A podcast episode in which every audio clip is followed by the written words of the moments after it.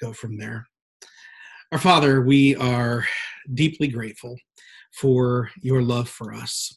We are deeply grateful that um, in the fullness of time, Jesus came to uh, be born, uh, to live a perfect life, to uh, die in our place, to uh, be raised and to ascend into heaven, to be our king, to be our prophet and priest forever. And so, Lord, uh, we are thankful for your uh, greatness. We're thankful for the gospel. We're thankful for the good news that we have been redeemed. And so, Lord, we pray that as we look at your word this morning, we will find joy in your presence. Lord, you had made known to us uh, the way of life, and in your presence is fullness of joy. At your right hand are pleasures forevermore.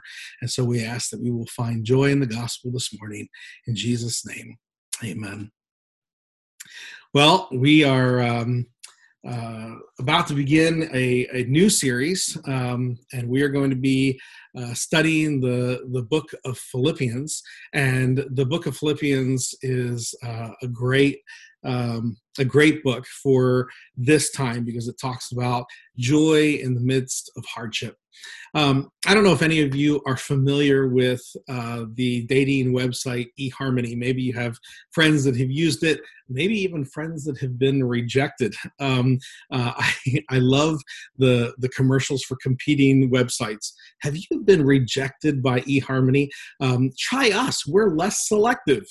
As if that's supposed to be like something that instills confidence, right? Like, don't be picky. We weren't. Um, um, I, a while back, I was reading a survey by Doctor Neil Clark Warren. He's the founder of eHarmony. And he asked one hundred eight people the same question. And I'll ask you this morning, if you could choose between these three, what would you choose? Um, let's see. Tanya asked, sending me a note. Can you present like a slideshow? I'm not sure that I can. um, so uh, uh, I will, let's see. Tanya, that's about the best I can do. Sorry. The joys of uh, the joys of, of uh, technology. Um, if you could choose between these three, uh, which would you choose? Would you rather be uh, immediately happy? Would you rather be enduringly content or incredibly rich? Um, and uh, and so he he asked this question. So I'll kind of pose it to you. If you, if you could choose between the three, which would you choose? Would you choose to be immediately happy? Would you choose to be enduringly content? Or would you choose to be incredibly rich? Uh, as he asked this question, nineteen people responded they would like to be immediately happy. And only three people responded that they would like to be incredibly rich. Now, I imagine those three people thought that money could buy happiness. But eighty-six out of that one hundred eight people said that they would rather be enduringly content.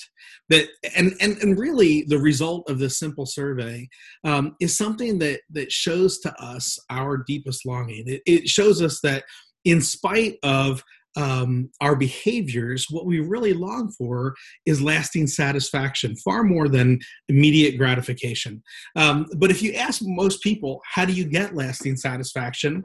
They wouldn't know, right? They they they don't know, and so they just settle. And they settle for some kind of short-term happiness that comes from pleasing others or achieving things or acquiring things or partying or shopping or entertaining themselves, all because they don't know how to find lasting joy. And, and I think we in the church are like that as well. We are, are, are, are it's not talking about just about faithless people outside the church, but people who are Christians. We find ourselves searching for lasting joy, and, and we look for it in lots of different things. While we still lived in Los Angeles, um, I got together with a family member, and um, she began to talk about uh, her story a little bit and how she left the faith. She's no longer considering herself a Christian. And um, and so I probed, and I began to dig down, and I, I just said, hey, what what is it Um, that that led you down that path? And she said, you know, my parents were in ministry. Um, I heard all about joy. I just never saw joy. And if once, instead of hearing the joy of the Lord is my strength, I could have seen the joy of the Lord being someone's strength, maybe I wouldn't have left the faith. I think as as she shared her story, I, I realized that that we often are are um, part of the problem. We settle for less, and it's easy to slip into. And we experience frustration or perpetual boredom or emptiness. Um, and and so we channel surf, or we get on social media apps, or um, we we do any number of behaviors to try to kind of medicate our soul and at least distract us from the pain that we have. So our work begins to seem futile, especially now that we're working from home. Um, we're lonely, even if we're around a bunch of people. And now that we're not around a bunch of people, we're even lonelier. Um, and and for for some of us, it feels like life just isn't working. Like like you feel like life isn't working and your faith isn't working, because you know that you should have this enduring joy, but you don't, because it's destroyed by circumstances. As as God, through the Apostle Paul, has given us the book of, of Philippians, it is all about looking for and finding joy. That is joy and, and enduring contentment, even when it seems like life isn't working. It's it, the idea behind in this first passage, I'll just I'll just share it with you, is the, that the journey towards joy begins with confidence that God is working, even when it seems like life isn't working. The, the book of Philippians is um, uh, written by Paul about thirty years after uh, Jesus, and and um, this letter is uh, written to the the people of Philippi, uh, which is Philippi is in southern Europe. It's it's uh, northern Greece. It's a city that was uh, built about four hundred years before Jesus, and is named after King Philip of Macedonia. And King Philip of Macedonia is the father of Alexander the Great, and so Alexander the Great conquered the city, um, and it's it's um, It's literally the first European city that a church is planted in. And so um, here's Paul. He's a man that is imprisoned, and he is writing to a church that he planted, and he is writing to people that he loves, and he knows that he's about to die. And because he knows that he's about to die, he wants to tell them how much he loves them. And you go, okay, that's perfectly normal. But what's super unusual is this man who's in chains. He's he's under house arrest. Um, he, he's writing to tell them how free he is. And he's exhorting them to find joy. I mean, that's an uncommon thing. Joy, this this book is is so full of the theme of joy. Joy is is um, uh, specifically spoken about sixteen times in just one hundred four verses. It's about every seventh verse comes back to addressing joy. And so the themes of joy, he, he talks about joy in a whole host of ways. The progress of the gospel is a basis for joy in suffering. Humility in relationships will build the joy of unity. Selflessness is brings the, the joy of contentment. Submission and obedience leads to the joy of maturity. Faith in Christ will bring ultimate joy of right standing with God. And so he's talking about joy, but here's what he's not talking about. He's not talking about happiness. Happiness, the, the word happy comes from a Latin word that, that basically is tied to the word happening, right? Um, the feeling of euphoria that comes through good circumstances. Happiness is an external thing. And man, I hope that all of you have tons and tons of happiness. I hope that that your um, uh, businesses succeed, your car always starts, your American Idol contestant wins, I, whatever makes you happy, I hope it happens for you. But but when we talk about that happiness, happiness is a short-lived thing, right? And, and Paul is not talking about just a short-term happiness. He is talking about joy that is far richer. And, and he's talking about the fact that we are created for joy. Lewis Smedes um, is a professor over in Pasadena at Fuller Seminary, and he wrote this: you and I were created for joy. And if we miss it, then we miss our reason for existence. If our joy is honest, however, it must be somehow congruous with human tragedy. It is the test of joy's integrity that it is compatible with pain. Only the heart that hurts has the right to joy. For, for most of us, the pursuit of joy or the pursuit of happiness is an attempt to get rid of the pain. It's an attempt to get rid of the hurt. And, and so we have to understand that joy is the deep, settled confidence that God is in control of every area of our life. So to say it in another way, it's, it's the confidence that God is working, even when it seems like life isn't working. I've seen this firsthand. A few years back, we were living in Texas. Got a phone call from a couple who called to tell me that they had miscarried. And so I went over to to be with them, to sit with them just for a few minutes, to pray with them. And and as I prayed with them, the thing that struck me, the thing that that has stuck with me still years later is, is I said, "Hey, can we pray?" And this man immediately began to pray. And through his tears, he said, "Lord, I want to thank you so much for this little girl that we never got to meet face to face. I want to thank you that um, Michaela Joy is what they named her, that she has been used by God to change our family's life. And I want to thank you knowing that you are good and that in your good purposes, you allowed this to happen, and we will trust you."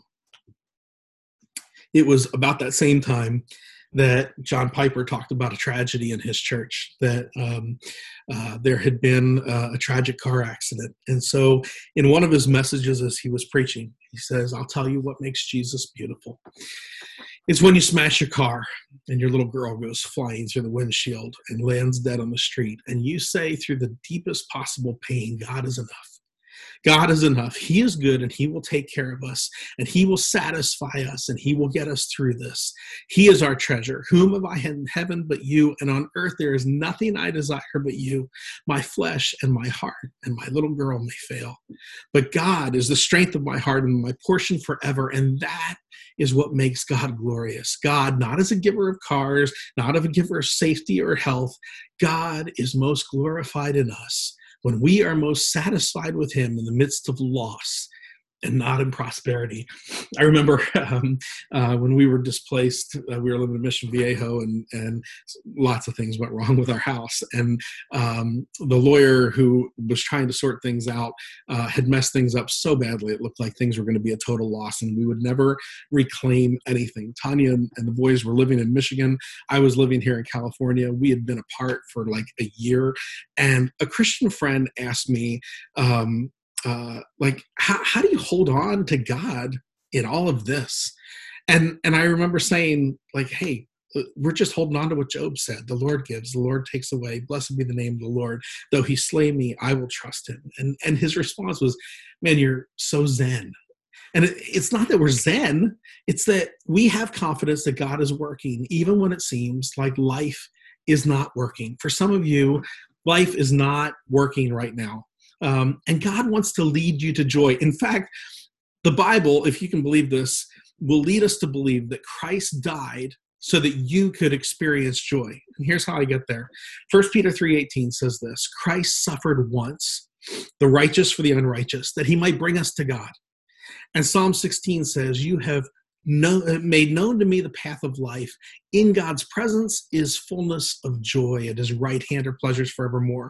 And so Christ died once for all to bring us to God, and in God's presence is fullness of joy. And so Christ died that we might know joy in God's presence. And so if you're looking for God, then you're looking for joy, and you don't even know it. Like a couple of years ago, oh man, I, I guess it's been more than that. Um, we were living in Texas. I was teaching scuba, um, and um, uh, one of uh, my students, her name was Susan, said, uh, "Hey, um, this weekend, you know, like I'm just doing a private lesson. Um, I live close to the lake that, that we're going to go diving in. Uh, we have a lake house down there. Why don't you come? And my spouse and I will will uh, have you stay overnight, and then we can get started early, and and you know the sun will still be out and it won't be so cold." And I said, "Great." So I show up at their lake house, and I I didn't know anything about uh, this lady uh, or her spouse, and I showed up, and and uh, you know it's two sixty-year-old lesbian women living on a lake house. And uh, and I thought, well, this will be interesting if they begin to ask me any probing questions. And sure enough, like we sit down for dinner and uh, we're talking and they say, um, uh, so Tim, when you're not doing scuba, what is it you do for a living? And I said, oh, well, I'm a, uh, you know, I work for, I work for a church. And there was kind of this like jolt a little bit like, oh no, we got somebody that works in the church. They go, what do you do for your church? And I said, I teach, teach Christian hedonism. And, and they said, wait, you do what? And I said, I teach Christian hedonism. And they said, what is Christian hedonism? We've never heard of this. And I said, well, really, that's amazing. You guys, I feel like you're halfway there. And and they said, what are you talking about? And I said, well, like uh, here we are in this beautiful lake house. Every window you look out, you see the lake. You have all these like comfortable chairs. Um, both of you uh, apparently are like gourmet cooks. You have the largest uh Uh, cellar full of fine wine I've ever seen. I mean, like, um, so, so clearly you appreciate um, the joys and the pleasures of the body. Um, and Christian hedonism just takes things to the next step and says, if you stop with the pleasures of the body, then you just haven't gone far enough. If you, you have to look for the pleasures of the soul. And when you look for the pleasures of the soul, you'll find enduring joy and contentment. And they said, What, well, what's that about? And so I took them to, to Psalm sixteen, like in God's presence is fullness of joy. And First Peter three, that, that Jesus died to lead us to God. And and they really struggled with the notion of, of Jesus dying. And, and they what they called it was um, uh, cosmic child abuse, that God would, would kill his son. Um, and and I I said, no, I, I, like Jesus willingly laid down his life. He he said, he, he lays it down and he picks it up. Um, and so uh, we see that in the cross and the resurrection. And, and they were struggling with that, but they understood that, hey, in all of these fine things I have, art and, and this beautiful home and all these things, I'm not finding enduring joy. And so I just said, you know, here's what I tell people. I, I tell people, pursue joy. Don't settle. Just keep pursuing joy. And eventually, if you pursue joy, you'll find God. Well, a couple of years later, um, uh, Susan wrote to me and she said, uh, Ann and I split, um, and I've decided to do what you said. Uh, I'm going to chase joy. And I was like, well, that's interesting. And she said, I've enrolled in seminary. And she was um, enrolled at Bright Divinity School, which is a um, Universalist Unitarian seminary. And, and she said, what do you think? And I said, I think that you're trying to find God instead of searching for joy, and you're trying to find the God that you want to find.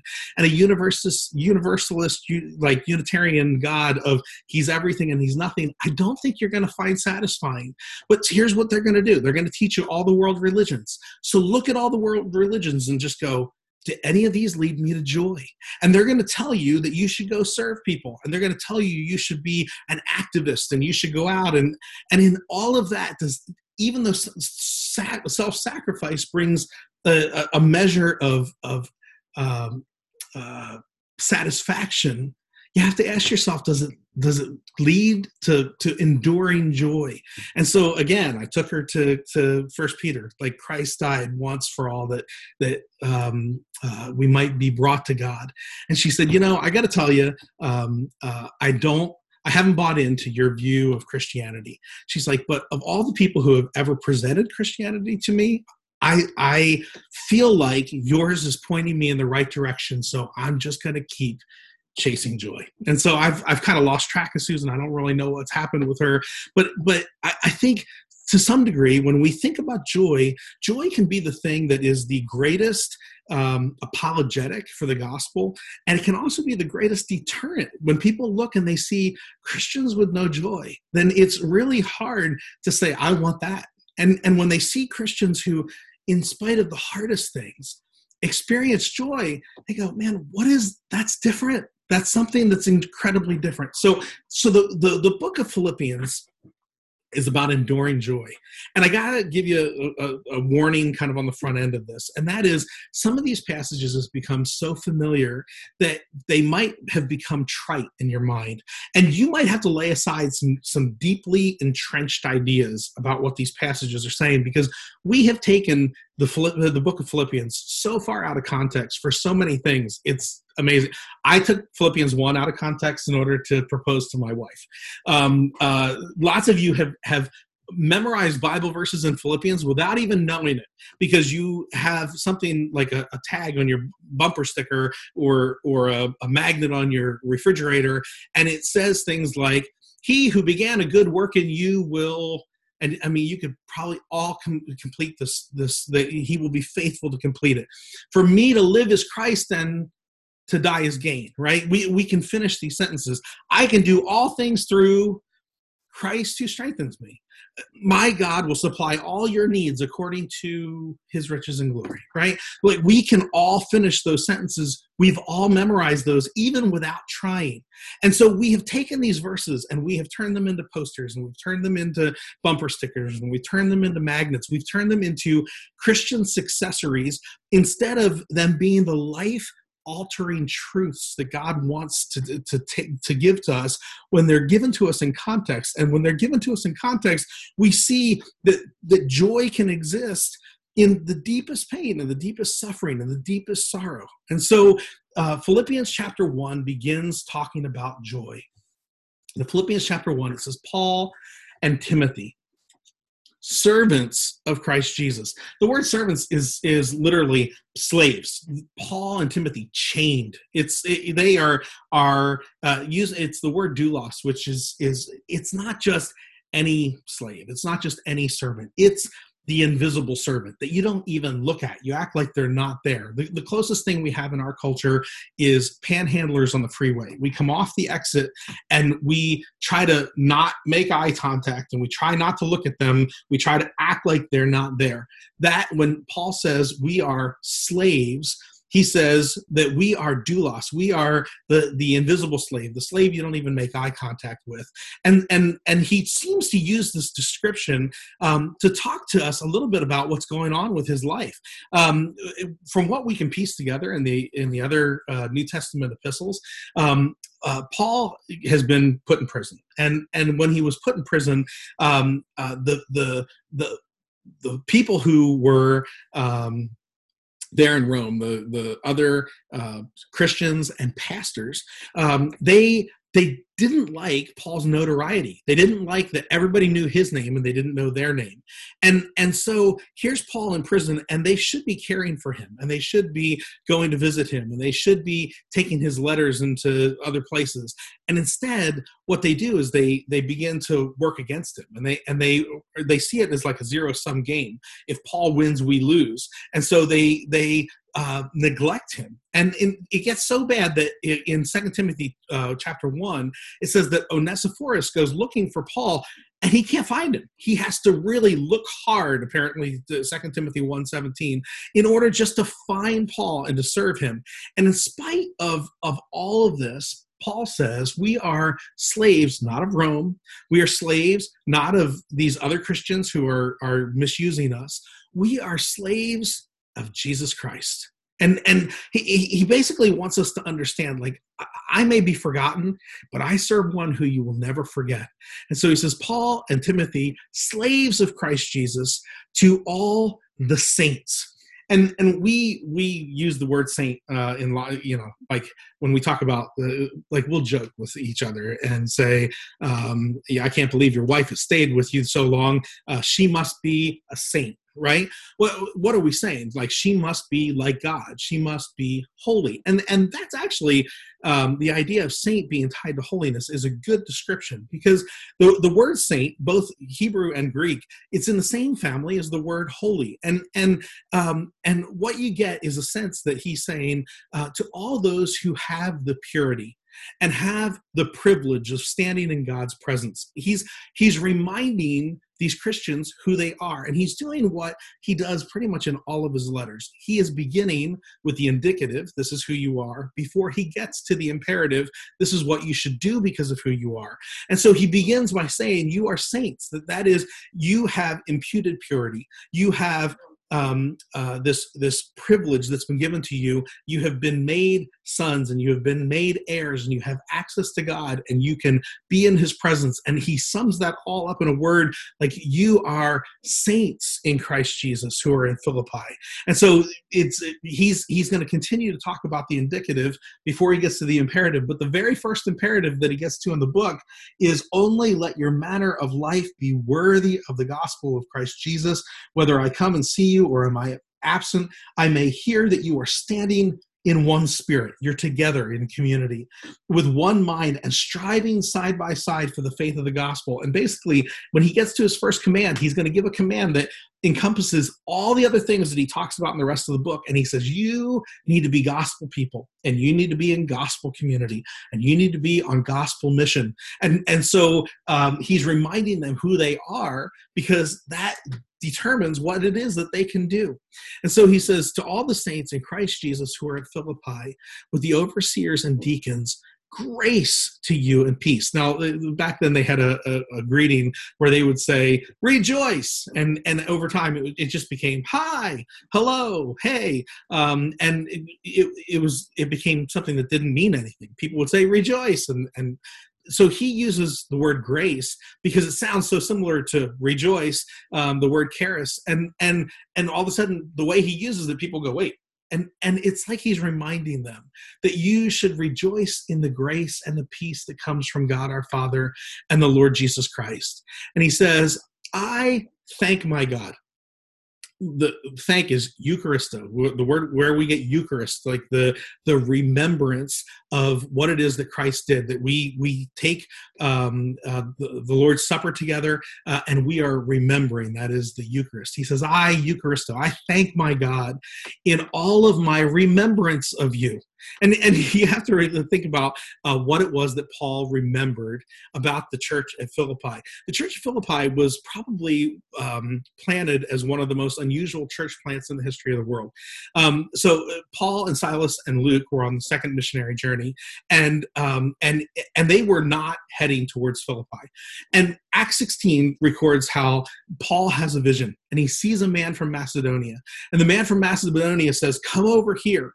And, and Paul completely redirects where he's going. It's like Proverbs sixteen says, the heart of man plans his ways, but the Lord directs his steps. And so Paul had a plan, and he had a goal, and he had it all mapped out, and all of a sudden he has a dream, and it all changes. And so he goes to, to Macedonia, and he goes towards Europe. And, and Paul and Silas go to Philippi. And when they go to Philippi, they meet this woman named Lydia, and Lydia becomes a follower of Jesus. And, and so they begin a church in her house. And then they meet a slave girl who is a fortune teller, and they lead her to Jesus. And you go, man, this is great, until the, the people who own the slave girl realize that she's not going to bring them any more money because she's not going to be able to do this fortune telling because she doesn't have the, the connection to the demonic anymore. And, and so they have Paul and Silas thrown into jail. Well, then what happens? Things rattle and shake, and they lead the jailer to, to uh, faith in Christ. And then um, the city leaders ask him to leave. And the church of Philippi grows. You go, man, that's the most unusual church planting thing I've ever, like if if I were to be a church planting assessor and somebody said, here's my plan. Um, I'm going to go into a city. I'm going to get arrested. I'm going to get kicked out, but I'll have started a church. I would be like, mm, maybe church planting isn't for you, right? But he says, I thank my God in all my remembrances of you and in every prayer of mine for you, making my prayer with joy because of your partnership in the gospel from the first day until now. And, and he begins using a, a tool, uh, a chiasm, uh, which is basically, um, it's like you have bookends and then they work together towards the middle. Um, if you were using, like talking about poetry, you might say it goes A, B, C, and then C B A. That is what a chiasm does. And so as he goes through the chiasm, he, he basically says, look, I'm thankful for the joy of remembering you. I'm thankful for the joy of interceding for you. I'm thankful for the joy of partnering with you. I'm thankful for the joy of watching you grow. And I'm thankful for the joy of loving you. The way he, he says it um, in the E S V, I'm sure of this, that he who began a good work in you will bring it to completion at the day of Christ. And it is right for me to feel this way about you because I hold you in my heart, for you all are partakers of, with me of grace, both in my imprisonment and the defense and the confirmation of the gospel. And so, so as he works down the chiasm, um, remembering, interceding, partnering, watching them grow, loving, when he gets to love, it's like he's at the center of things. And he says, why do I love you? I love you because you're caring for me in prison. And I love you because you are out defending and, and confirming the gospel. You're proclaiming the gospel. I love what, what God has done in you. I love what God is doing through you. And so then he begins to work it kind of the other direction. And, and he says, for God is my witness, how I yearn for you with the affection of Christ. And this is my prayer. And, and he begins to work it backwards, where um, it was remembering, interceding, partnering, watching, loving. Now he starts with loving. And he says, um, it is my prayer that your love may abound more and more with all knowledge and discernment. That is the watching you grow, so that you may approve what is excellent. So that's the partnering together, and be pure and blameless. Um, and, and that is the uh, idea of, of um, being able to intercede before God uh, until the day of Jesus Christ. And um, most of the brothers, uh, let's see if I, did I skip a verse? Most of the brothers, having been confident in the Lord by my imprisonment, are much more bold to speak the word without fear. Some indeed preach Christ from envy and rivalry, but others goodwill. And so he he goes through this chiasm and says, um, like on, on the, the front end, I want to tell you I'm thankful, and I'm I'm remembering, I'm Eucharist, I'm worshiping through the remembrance. Um, and and on the back end, he says, um, you are filled with the fruit of righteousness that comes through Jesus Christ, to the praise and the glory of God. And so worship on the front end, worship on the back end, with his love for them being driven by their heart for him, their heart for God, their heart for the gospel. And, and then he goes on and he says, um, Uh, I want you to know what's happened to me has really served to advance the gospel, so that it has become known throughout the whole imperial guard to the rest of uh, that my imprisonment is for Christ. And and um, and you just go, hey, that's kind of a, a, a funny thing that he says. Uh, my my imprisonment has been for Christ, and the, the prison, the, all the, the prison keepers know that that uh, I'm um, here for the gospel. It's just like when he was in Philippi, and the the prison keeper there um, came to know uh, Christ through him. And, and so uh, it says, um, and most of the brothers, having become confident in the Lord by my imprisonment, are much more bold to speak the word without fear. Some indeed preach Christ from envy and rivalry. And so these are these uh, pastors who are, are trying to make Paul look like he's losing so that they can look like they're winning, but others do it from goodwill. The latter do it out of love, knowing that I am put here for the defense of the gospel. The former proclaim Christ out of selfish ambition. They want to be known. They want to win. Um, not sincerely, but thinking to afflict me. They, they want to make it so that I feel like I have lost here in my imprisonment. What then? Only that in every way, whether in pretense or in truth, Christ is proclaimed, and in that I rejoice. And, and basically what Paul says, look, I can have joy in losing because I preach a king who won by losing. And so I don't care. I don't care whether it makes me look like I'm losing or not. Ultimately, the message that I'm taking is that the king won by losing. So if I lose, so what? He'll win. And that's all that really matters. And so um, he he talks about the gospel being their source, his the gospel through them being his source of joy. And that that at the end of the day, what he's saying is, um, the I, I'm rejoicing because I know that when it looks like life isn't working, God is working. That that that God is in control and God is doing something, even when I can't see him. This week, uh, I sent you a, an email update that included um, an update about little Karsten Keynes. Um, he's an infant who um, has sepsis. It has damaged his kidneys and his, his liver, um, and he needs surgery, and he's going to have to have this surgery. Once the sepsis is taken care of, they have to get that bacteria under control first, um, and his little body has swollen up, so that he looks like he's a three- or four-month-old instead of a newborn, um, and and And for, for this family, I'm praying for them. I'm praying, like I've got a little post-it on my on my mirror. Uh, every time I reach for soap, I see the little post-it. It says Karsten Keynes, and I pray for them. And I pray not just for his health and healing, which I do, but I pray for their joy And this this has been the thing that has continued to come to my mind um, as as I have prayed for them.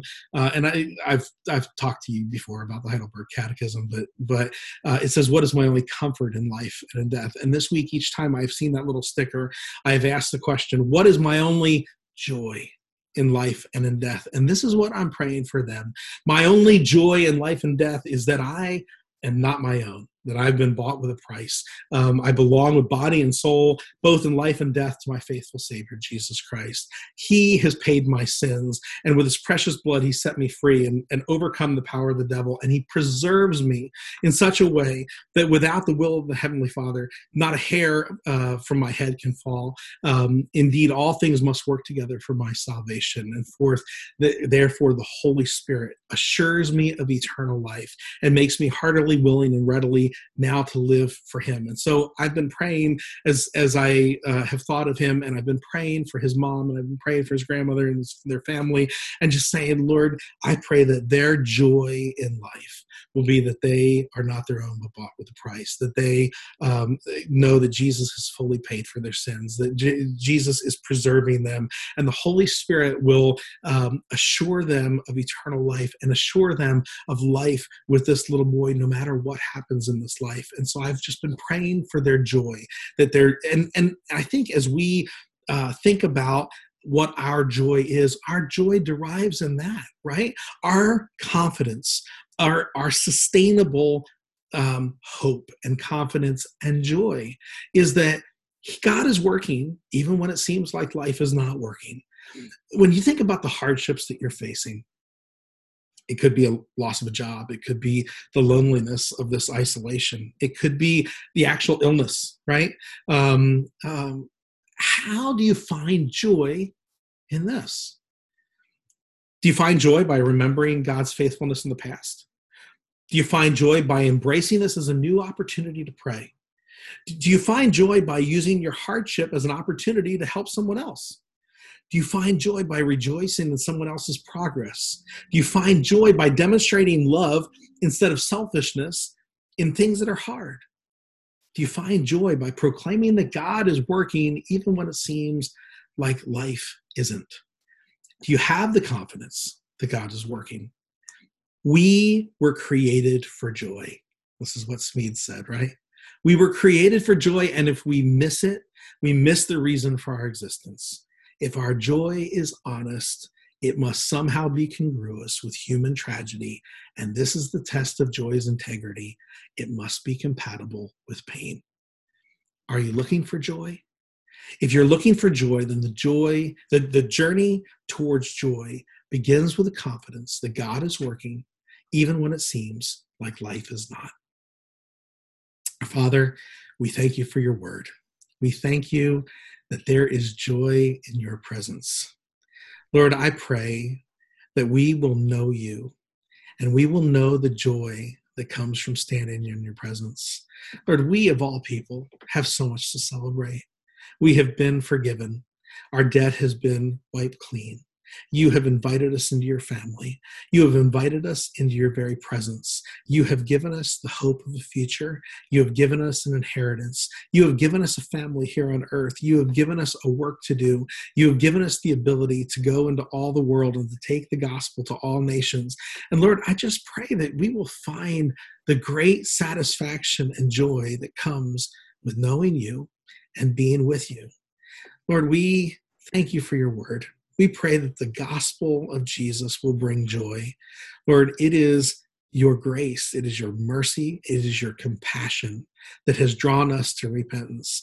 And so, Lord, I pray that your grace and your mercy and your compassion will spill out of us, that the joy that comes from knowing you will so fill us that it spills over to the people who are around us, and we pass on your joy. Lord, we ask this because we believe it's according to your will. So we ask it in Jesus' name. Amen. Well, I am going to stop sharing and let the Rouses share. And uh, Rouses, I think you're off mute, so I'll let you wrap up. All right. We have, uh, this is a new song for our congregation. Uh, it's called Christ, Our Hope in Life and Death. As Tim has been talking about our source of joy, um, this song, just the words are so beautiful, and I just encourage you to just sort of let them marinate your heart and um, enjoy and sing along if you feel like you've got it and you want to. But here is Christ, Our Hope in Life and Death.